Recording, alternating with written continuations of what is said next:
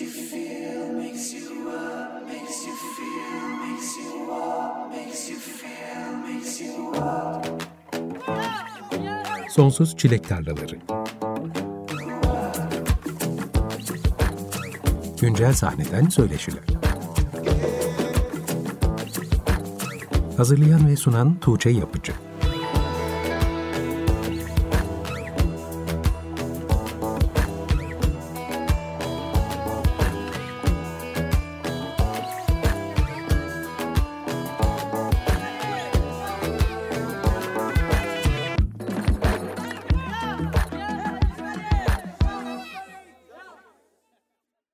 ...95.0 Açık Radyo'da Sonsuz Çilek Tarlaları programından herkese merhaba. Ben Tuğçe Yapıcı. Bu hafta ilk defa 2023 yılında yayınlanan bir albümü dinleyeceğiz. Böylelikle senenin yeni albümlerine de bir başlangıç yapmış olacağız.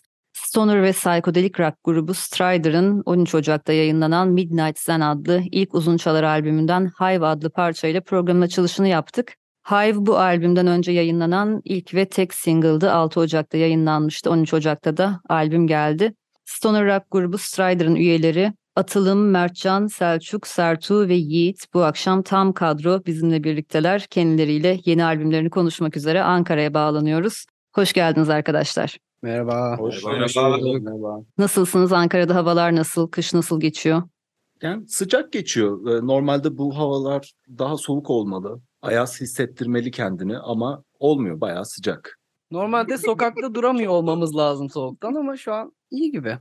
Öyle değil yani bu kış. Burası da öyle değil şu an. Sizi uzun zamandır konuk etmek istiyordum. Uzun zamandır konuk etmek istediğim ekiplerden biriydiniz ama sizinle buluşmak için albümünüzü bekliyordum. Bir sanatçıyla bir grupla ilk defa söyleşi yapmayı çok seviyorum. Çünkü merak ettiğim çok fazla şey oluyor. Sizinle de hiç tanışmıyoruz. Çok fazla bir şey bilmiyorum size dair. Önümüzdeki bir saat boyunca hem ben hem de dinleyiciler sizi daha yakından tanırız umarım. Strider 5 kişilik bir ekip. Grup üyelerini yakından tanıyarak başlayalım isterim. Sizleri Strider'dan önce de başka gruplarda dinlemiş olabilir miyiz? Birkaçımızın vardı galiba. Herhalde herkesin var ya, değil mi? Yo benim hiç olmadı ya. Benim Ha. de hiç olmadı.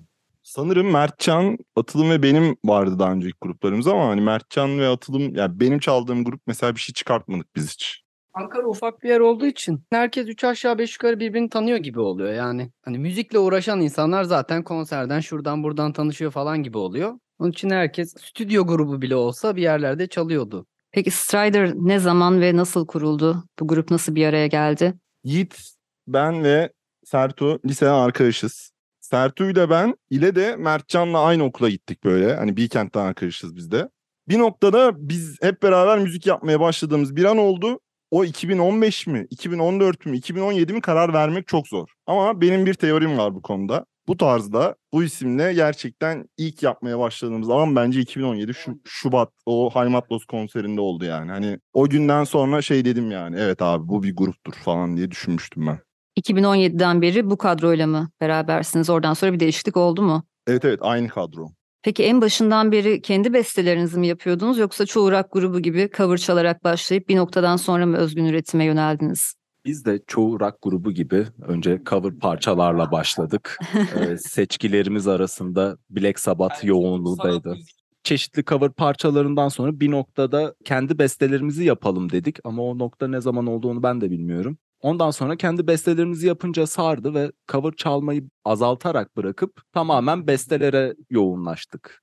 Sonrasında 2018'de Ironia adında iki parçalık bir single yayınlayarak kayıtlı üretime başladınız. Benim de sizin isminizi duymam sanırım o zamanlara tekabül ediyor. Kayıtlarınızı yayınlamaya başlamadan önce de Ankara sahnesinde tanınıyor muydunuz? Konserlerinize gelen kemik bir kitleniz var mıydı? Daha doğrusu konserleriniz oluyor muydu öncesinde? aslında kemik bir kadro besteyle beraber başladı diyebiliriz. Temellerini coverlarla attık tabii ki. Coverlardan feyz aldığımız birkaç bestemizi çaldık konserlerde. Daha sonra kaydetmeye karar verdik.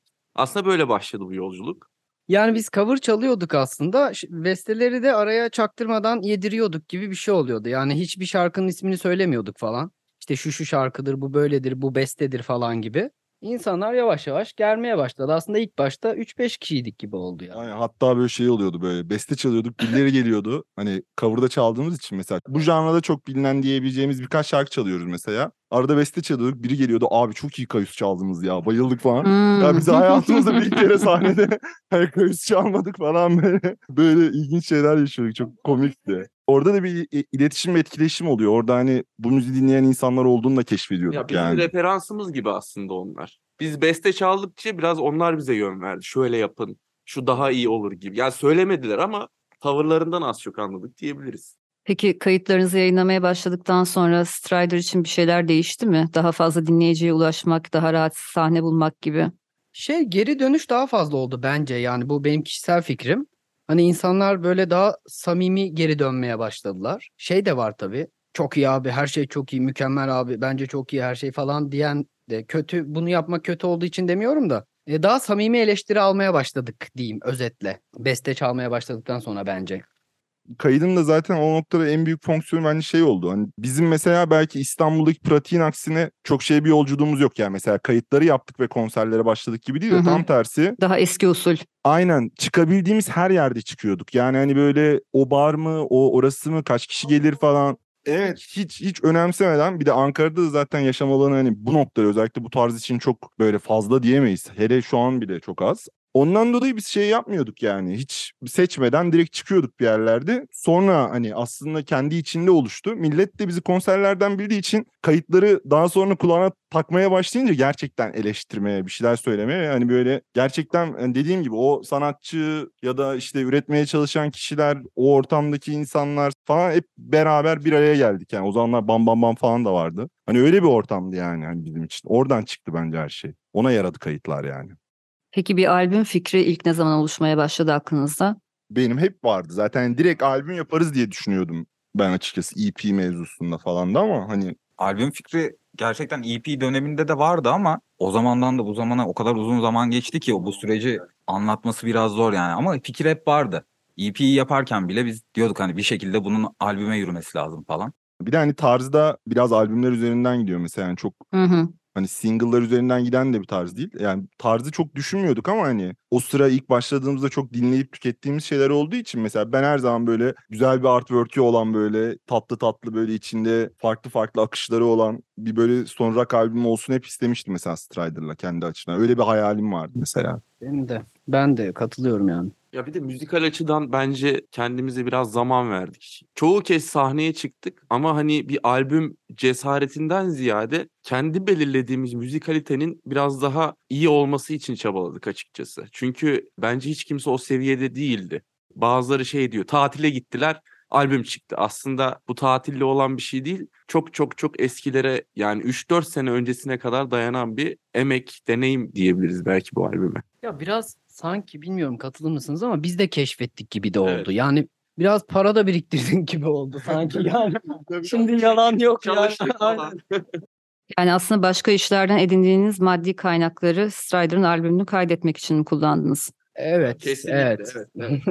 Ve nihayetinde bir tatilde mi çıktı albüm gerçekten? Evet, Ay, galiba. yani- Yani tatilde tamamlanmıştı galiba albüm. Tatile onun için Tatil- gitmiştik gibi oldu. ne alaka ben hiç anlayamadım. Ya öyle bir mevzu olmuştu ya işte Ha. tatille gittiler albüm çıktı falan. Ama bitirince tatile gittik Ha yani öyle bir şey oldu. O bizim için bir ödüldü. Zaten Ha, ödül maması gibi bir şey yaptık kendimize orada. yani albüm olmadan rahatlamayacağız gibi bir e, duruma girmiştik. Çünkü biz de artık sabırsızdık bu konu hakkında. Ondan dolayı bu işler hani tamamen bitince ya da bitmeye yakın dedik ki artık bir rahatlamalıyız. Ondan sonra o tatil oldu. Onun üzerine zaten biz biraz rahatladık. Albümü kesin çıkaralım kararı aldık. Peki o zaman tatile çıktılar, arkasından albüm geldi diyenler için buradan bir hatırlatma yapalım. Aslında albüm bittikten sonra tatile çıkmışlar. Bu noktayı da kaçırmayalım. Hadi düzeltelim bunu. Bu da Evet, böyle bunu- biline. Bu çok önemli bir nokta. Bunun düzeltilmesi lazım. Manşetten girdik. Aynen. Lütfen gazeteler yazsın. Şimdi artık çoğu sanatçı tüm kayıtlarını ev stüdyolarında gerçekleştiriyor ama rock grupları için hala işleyen bir sistem değil. Çünkü çok fazla gürültü yapıyorsunuz ev için. Evet. Siz hala stüdyolarda çalışıyorsunuz diye tahmin ediyorum. Bu albümün kayıtları da bir stüdyoda gerçekleşti sanırım. Aynen. Bir odaya girip çalıp çıktık. Peki kayıt süreci ne kadar sürdü? O da eski usul bir şekilde aslında tüm kayda hazırlıklı girip bir iki gün içinde yapılan bir kayıt mıydı? Yani kayıt toplam 3 gün sürdü ve 3 gün boyunca bunun birinci günü işte ekipman yerleştirmesi, hazırlık. İkinci ve üçüncü günü aslında aktif olarak canlı bir şekilde çaldık. Bu aradan bunu, bunu da belirtmek isterim. Biz canlı kaydettik bu albümü. Canlı kaydedilmediğini zannedenler varsa Bunu da söylemek bunu da istedim. düzeltelim. Bu da önemli bir nokta. Bir davulcu olarak e, umarım benim e, akranlarım beni anlamıştır. Biraz yorduk Mertcan'ı. Tam 4 kilo verdim. En çok davulcular mı yoruluyor kayıtlarda? Ben bir kere ses teli taşıyorum ya. Abi 11 dakika vuruyorum ya bir şeylere. Strider Kaotik Enerji'ye hoş geldiniz. O zaman şimdi Strider'dan Midnight Zen albümünden Bystander Apathy dinliyoruz. Hemen ardından kendileriyle söyleşimize kaldığımız yerden devam edeceğiz. 95.0 Açık Radyo'da Sonsuz Çilek Tarlaları devam ediyor. Strider'dan Bystander Apathy dinledik. Strider Ankaralı bir stoner ve psychedelic rock grubu Midnight Zen adlı yeni albümlerini 13 Ocak'ta yayınladılar ve bu akşam tam kadro bizimle birlikteler. Arkadaşlar bu albüm için şöyle bir şey söylemişsiniz. Bu albüm basitçe gece yarısı gelen aydınlanmaları, gelgitleri, bozgunu ve çatışmaları karmaşık bir ruh haliyle anlatmayı ve anlamayı deniyor demişsiniz. Midnight Zen albümünün bir hikayesi, bir teması var mı? Var mı? Olmalı mı falan diyormuş. Ha, olmak Eyvah. zorunda değil tabii. Ama belli bir dönemde belli şeyleri düşünerek, yoğunlaşarak yazdığınız parçalardan oluşan ve kendi içlerinde bir hikaye anlatan bir albüm müdür? Onu merak ediyorum. Bence biraz öyle yani. Bir kendi içinde hikayesi var gibi. Biz aslında şey gibi konuşuyorduk kendi aramızda ya. Hani albüm böyle genelde bir işte başı olan, sonu olan böyle bir storytelling mi denir, ne denir bilmiyorum tam olarak. Biraz da öyle bir şey ya yani. Öyle bir şey yapalım. Hani albüm böyle birbirinden bağımsız çok aslında öyle de duruyor da bilmiyorum. E şarkıları bir yere toplayalım işte belli bir sayıya ulaşınca da albüm diye basalım gibi değil de hani böyle bir biraz daha başı sonu olan bir şey yapmaya çalışıyorduk sanki. Tabii Ya. tabii aynen. Yani onun için bir hikaye var. Bir de klasik ola- olacak ama korona sonrası net. Hani bunu diyebilirim ben kendi adıma. Çünkü herkesin zorlandığı, koronada da sonrasında da ama bir yandan da böyle zorlanmıyormuş gibi davranmaya çalıştığımız da bir ortam oluştu ya. Biraz bununla da alakalı. Bir pandemi dönemi üretimi olduğunu söyleyebilir miyiz yani bu albümün? Bence kesinlikle söyleyebiliriz ya. Benim açımdan en azından. Bilmiyorum diğer arkadaşlar ne düşünüyor ama. Benim mesela kendi açımdan düşündüğüm zaman geriye dönüp baktığımda direkt pandemi aklıma gelecek bir şey oldu. Hep böyle şeyi hatırlıyorum. Normal hani pratiklerimiz dışında şarkılara çalıştık. Böyle işte ara ara hani hepimiz birbirimize çok yakın oturuyoruz. Böyle hızlı adımlarla birbirimize kaçıyoruz falan filan. Hani Yasaklar değil mi? Sokakta görünmeyelim falan filan. Evet yasaklardan dolayı hani öyle şeyler bile canlandı mesela şu an bana sorulunca. Onun için pandemi denebilir gibi. Ya evet pandemi albümüdür bence ya. Ya bir de sadece pandemi değil de hani ben şimdi geriye dönüp şarkılara bakınca pandeminin biraz öncesinden itibaren böyle bu tarihe kadar belli açılardan ruh halimizi yansıttığını düşünüyorum albümün.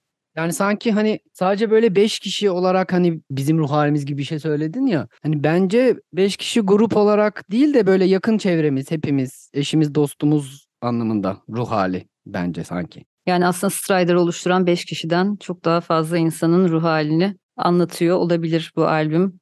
Yani umarım.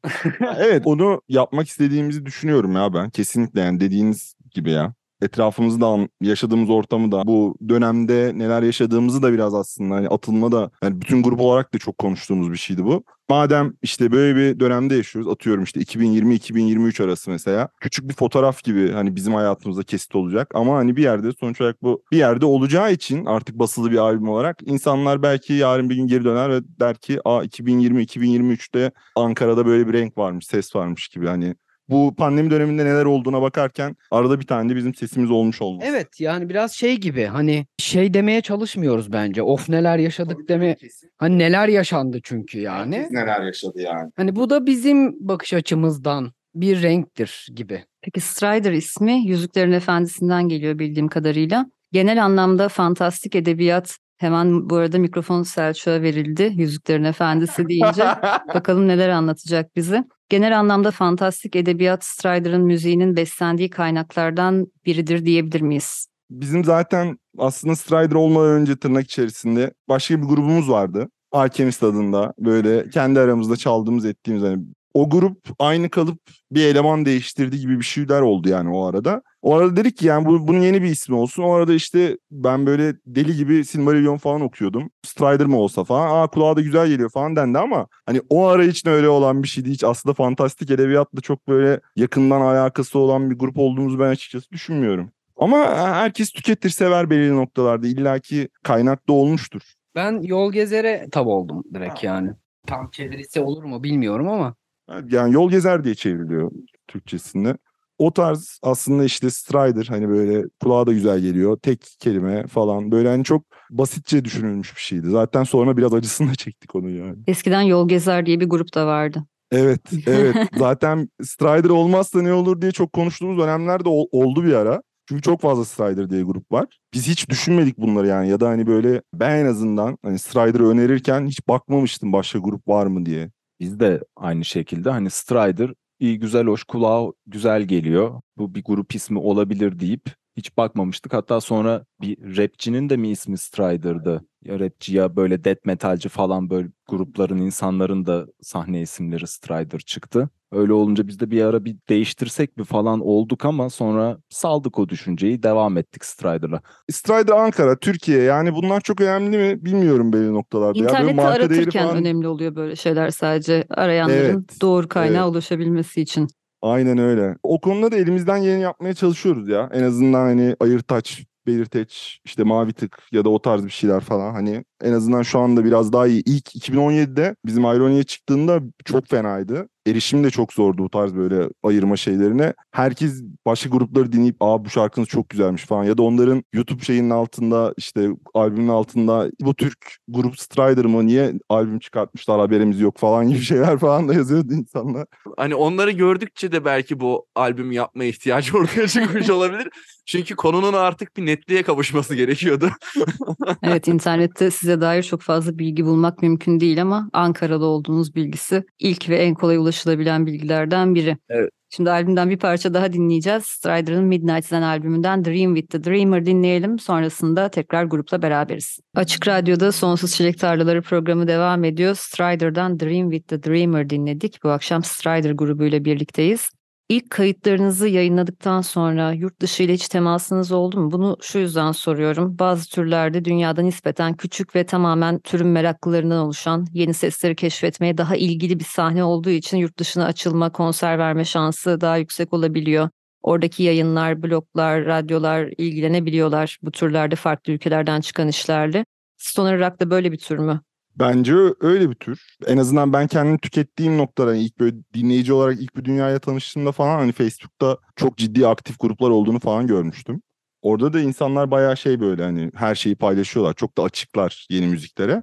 Biz de ilk Ironia'yı çıkarttığımızdan beri öyle gördüğümüz yerlere hep mail attık. Midnight Sun'le de çok farklı olmadı ya. Mail atıyoruz yani. Her zaman iletişimimiz oluyor. Özellikle Bandcamp üzerinden şu an yoğun bir trafik var. Hani bu bizim için sevindirici bir şey baya. İnsanlar da ulaşıyor sağ olsunlar falan böyle sağdan soldan. Değişik umarız da- daha da fazla açılacağız yani yurt dışına. Bizim de ilk aslında en büyük belki amacımız o diyebilirim yani şu an.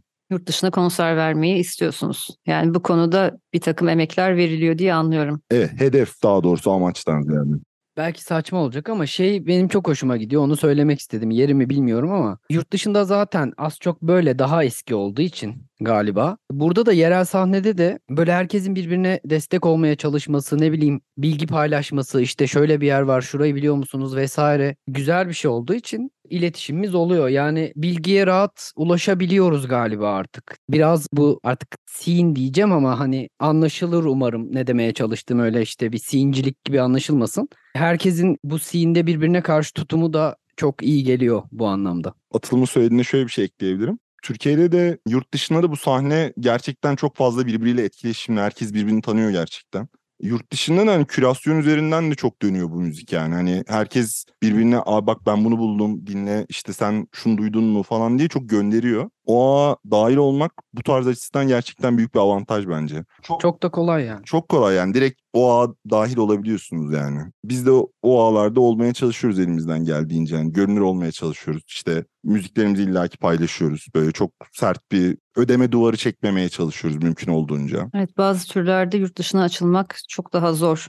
Yani mesela burada singer-songwriter üretim yapan sanatçılar bazen yüzlerce yayına mail attıklarını, işte basın bülteni gönderdiklerini ama hiçbirinden geri dönüş alamadıklarını söylüyorlar. Ama mesela Dark Wave sahnesinde üreten gruplar kendilerini direkt bulduklarını anlatıyorlar. Yani yayınlar, radyocular, organizatörler, promotörler bizi buluyorlar, konserlere davet ediyorlar gibi hikayeler dinliyorum. Gerçekten sahneler arasında ciddi bir fark var. O yüzden sahnecilik sanırım kötü bir şey değil. Evet yani biraz paylaşımcı olmak sanki bu kadar kötü değil gibi. Bir şeyleri böyle gizlemek, edindiğin bir bilgiyi gizlemek, seni Bağlantı. ya da bir bağlantıyı gizlemek bence yüceltmek mi denir bilmiyorum buna da. Seni yüceltmez aksine paylaşmak daha çok hızlandırıyor bir şeyleri öyle söyleyeyim. Yüceltmek doğru kelime mi bilmiyorum da. tarzda da zaten bu, bu ruh bayağı da aktif yani. Yani herkes paylaşıyor. Bir de hani belki şey de bu konuda sizin dediğinize ek olarak şöyle bir şey de olabilir. Hani belki Dark Wave tarzında da öyledir diye düşünüyorum az çok. Biraz niş tarzlar olduğu için genel genel olarak mesela bizim yurt dışında kurduğumuz bağlantıların çoğu ya eski müzisyen ya zaten hali hazırda grubu var. Gerçekten gönül vermiş ve bu işin içinde olan insanlar oluyor çoğu zaman. Sizi de anlıyorlar gerçekten. Yani küçük bir erişime sahip olduğumuzu görüyorlar mesela. İşte Türkiye diyorlar, aa Stone Rock falan. Hani bunu bizimle sahnede aynı aynı sahneyi paylaş, paylaştığımız birçok grup da aslında başardı. Mesela Humbaba inanılmaz başarılıydı yani. Hala işte Godbad, Make Mama Proud bunların hepsi hani hep beraber olduğumuz için hani beraber de çaldığımız için bu zamana kadar kendi aramızda bir ağ olduğu gibi yurt dışına da aynı ağı görüyoruz mesela. Ondan dolayı herkes birbirine yardımcı oluyor. Bu tarzın Evet. öyle bir güzelliği var. Dark Wave de öyledir diye hayal ediyorum yani. Çok benzer dinamikler işliyor gibi anlıyorum. Bu arada Ankara'da köklü bir rock müzik kültürü olduğunu çoğu dinleyicimiz biliyordur. Strider'ın müziği üzerinde Ankara'daki rock sahnesinin etkileri var mı sizce? Valla bence artık eski Ankara rockçılığı olayı bitti. Hani o 2000'lerin 90'ların sonu 2000'lerin başı Ankara'nın rock müzikte efsane olduğu zamanlar bence artık geride kaldı. Mekan da bunda önemli bir faktör. Aynı zamanda insanların müziğe yönelimi de müzik türlerine yönelimi de bunda bence etkili olan bir diğer faktör. O zamanlar rock biraz daha burada hani popüler pop olan bir müzik türüyken artık o kadar değil ve özellikle bizim yaptığımız tarzda yani hani punk da olur, rock da olur, stoner rock da olur. Onlar biraz daha subgenre haline gelmiş durumda. Eski şeyini ben işin açıkçası çok fazla görmüyorum eski popülaritesini. Peki Ankara'da şu an kendi müziğini icra eden bir rock grubu için sahne bulma imkanları ne durumdadır? Bunu hep soruyorum farklı şehirlerde yaşayan sanatçılara, gruplara. Bundan iki hafta önce Emre Akbay konuğumdu. O da Eskişehir'de yaşayan ve orada üretimine devam eden bir sanatçı. Ona da Eskişehir'deki durumu sordum. Orada kendi müziğini icra eden grupların, sanatçıların sahne alabileceği mekanlar nelerdir diye sordum. Saydığı mekanların sayısı aslında bir elin parmaklarını geçmeyecek kadardı. Ankara'da durum nasıl? Bayağı varmış ya bu arada.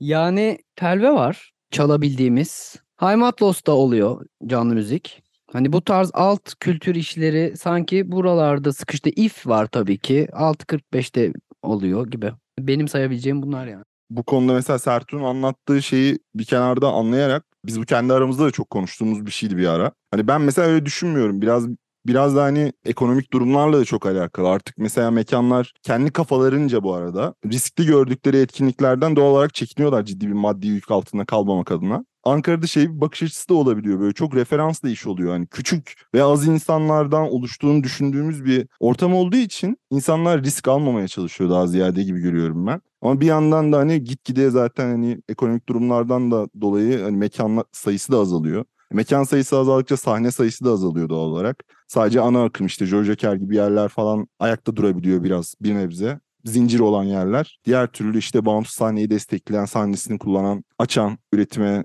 destek olmaya çalışan yerler gitgide azalıyor maalesef yani. Aslında risk almaktan kaçınırken yanlış muhakeme yürütmek gibi durumlarda olabiliyor mekanlarda programlama yapan kişiler tarafında. Yani aslında tutar diye tahmin edilen bir etkinlik o kadar da tutmayabiliyor ya da tutmaz diye sadece bir sanatçının grubun sosyal medyadaki takipçi sayısına işte dijital platformlardaki dinleme sayılarına bakarak yorum yapıyorlar. Ama aslında bunların arasında konsere gelen seyirciyle her zaman doğru orantı olmuyor. Evet yani bence mesela bu enteresan bir algı. Aslında makul de geliyor yani düşünce tutarlı da geliyor ama şey çünkü herkes bir noktada ayakta kalmaya da çalışıyor gibi özellikle şu an. Onun için makul de geliyor ama hani bir şey de yapmak gerekiyor gibi hissediyor insan. Onun için Hani biraz bu algıyı değiştirmek gerekiyor galiba. İşte kaç takipçin var, kaç kişi gelir buraya vesaire. Birkaç mekan dışında öyle söyleyeyim. Alt kültür işleri destekleyen, hani bununla çok uğraşmayan, işte bugünün boş gel, istiyorsan çal diyen mekan dışında genel olarak algı bu. Atıyorum Instagram linki atıp takipçi sayına bakması gerekiyor önce işletmecinin ya da orada organizasyon yapan kişinin kimse o organizasyondan kim sorumluysa yani biz kimle iletişime geçeceksek falan. Sanki biraz burada sıkıntı var yani bence. Aslında bunun yanlış bir muhakeme olduğunu kanıtlayan çok örnekle karşılaştım. Yani 50-60 bin takipçisi olup da konserine 50 kişi gelen sanatçılar da var ama 1000-2000 takipçisi olup da 300 kişilik mekanı çok rahat dolduran çünkü aslında canlı izlemesi gereken bir grup olduğu için seyirciyi oraya gelmeye teşvik eden gruplar da var. Orada doğru muhakeme kurmak çok önemli aslında mekanlar tarafında. Kesinlikle ya hani herkes de az çok biz de aynı şeyleri düşünüyoruz gibi ama hani şu an hani ben biraz daha böyle hani kendi açımdan böyle baktığımda şeyi düşünüyorum ya. Şu an çok ayrıksı bir zaman ya. Hani birçok konuda. Gerçekten bir taraftan onu da düşünüyorum. Yani anladığımız da bir yer bir kısmı var bunun. Anlıyoruz ama şikayetçiyiz gibi bir nokta yani bütün yerel sahnelerde bence. Kesinlikle yani mesela gerçekten Ankara'nın bence kuvvetli bir şeyi var çünkü dalgası var. Yani buraya gelen bizimle çalan arkadaşlarımız falan da her zaman onu söylüyor yani seyircinin çok iyi olduğunu, etkileşimin, o konser ortamının. Gerçekten insanlar burada dinledikleri şeylere değer veriyorlar yani. Bu İstanbul'da da farklı değil bence ama Ankara'nın ayrı bir zevki oluyor ya. Belki biz buralı olduğumuz için bize de öyle. Bize öyle geliyor da olabilir ama bilmiyorum. Aslında İstanbul'u çoğu sanatçıdan duyduğum bir nokta bu. Ankara seyircisini çok ayrı seviyoruz ya da Ankara'ya ne kadar sık gidersek gidelim konserlerimiz doluyor. Orada gerçekten dinleyen bir seyirci oluyor gibi şeyler her zaman söylüyorlar. Bu muhtemelen oradaki üniversite yoğunluğundan kaynaklanıyor olabilir. Üniversite öğrencilerinin etkisi olabilir diye düşünüyorum. Belki başka etkenler de vardır tabii. Bu müzik tarzına şey anlamında biraz daha açık gibi geliyor bana Ankara seyircisi. Metal kültürü biraz daha böyle çok eski ve Ankara'da yani hep vardı metal gibi. Belki oradan hani bu müzik tarzına doğru bir evrilme artık ne de, ne diyebiliyorsak onu biraz daha açık gibi o yüzden. Arkadaşlar ben sizi hiç canlı izlemedim ama canlı performanslarınızın şöhretini çok sık duydum. Hatta sizin isminizi ilk duyduğum senelerden biri özellikle bu sahnenin içerisinde çeşitli alanlarda üretimde bulunan kişilerden Deniz Cansever gibi, Onursal Yazman gibi sen mutlaka bir Strider'ı izle Aa Deniz selam. dedikleri çok oldu bana. Ama İstanbul'da herhalde arada çalıyordunuz pandemi öncesinde ama hiç denk getiremedim. Ankara'da yolum düşmedi. Şimdi bundan sonrası için albüm de çıktığı için acaba konserler sıklaşır mı? Yakın zamanda planladığınız bir konser var mı? Yakın zamanda aslında 25 ve 26 Şubat değil mi? Yanlış hatırlamıyorum. Heavy Stage vardı. Orada sahne alacağız. Ankara'da mı? Hatta tanıdık evet tanıdık birkaç isim de var. Şimdi Lucifer düşünsün. yani ona sizi de bekleriz. Umarım. Umarım Ankara'ya yolum düşer ama senelerdir düşmedi. İstanbul için acaba ufukta görünen bir ışık var mıdır? Yani önümüzdeki işte Heavy Stage'den sonraki süreçte illaki bir e, İstanbul'da da bir konser yapma planımız var. Kesin olur. Şu anda netleşmiş bir şey yok ama pandemiden önce de pandemiden sonra da hani İstanbul konserleri oluyordu zaman zaman. Ben en azından orada konser vermeyi seviyorum. İlla ki hani bu yeni albüm çıkardık. E bir de İstanbul'da konser vermeden olmaz deyip orada da bir konser veririz. Bence bilmiyorum herkes katılır mı? Gidebileceğimiz her yere gitmek istiyoruz aslında yani hiç fark etmez. Nazilli olur, Samsun olur, işte Kars olur, Edirne olur, Adana olur. Hatta her yere gelebiliriz. Geliriz yani. Buradan o zaman tüm şehirlerdeki mekanlara programlama yapan kişileri, işletmecileri duyurulur diyelim. Strider gidebileceği her yerde çalmak istiyor.